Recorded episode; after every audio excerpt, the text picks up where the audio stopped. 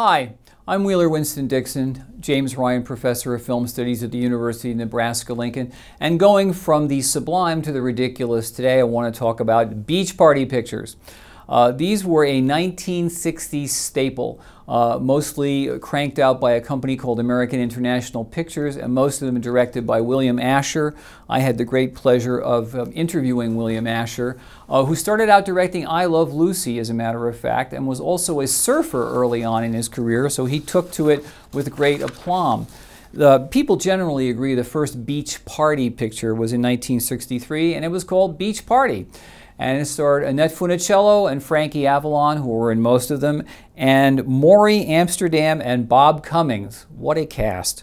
Uh, this was followed by Muscle Beach Party in 1964, Bikini Beach in 1964, uh, Pajama Party in 1964, Beach Blanket Bingo in 1965, How to Stuff a Wild Bikini in 1965. As you can see, they're coming fast and furious. And finally, The Ghost in the Invisible Bikini, which crossed haunted house films with bikini movie beach movies. Uh, but as Frankie Avalon correctly observed, they're all the same. And, and if you watch one, you've really seen them all. But one of the interesting things about them, talking to William Asher, who directed them, is that they were made usually with the most minimal script. They were shot in nine to ten days. They cost about $300,000. They were all shot in scope and in color. Uh, so they had much better production values than you would think. The other thing that was really interesting about these, and I also think quite good, was the fact that William Asher was a fan of early comedy. And so Buster Keaton pops up in a lot of these, and he also designed a lot of the gags in it as well.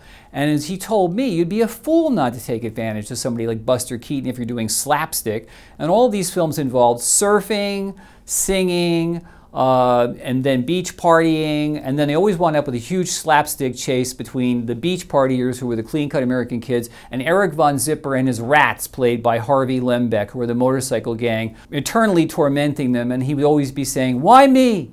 Why me all the time? Right before into a huge disaster. Why me? Why me all the time? Okay, they're junk. They're part of American cultural history, um, and they're fun, enter- they're fun and entertaining for an afternoon's uh, viewing. But don't go in expecting anything great because you're not going to get it, okay? That's the Beach Party Pictures, and I'm Wheeler Winston Dixon, and this is Frame by Frame.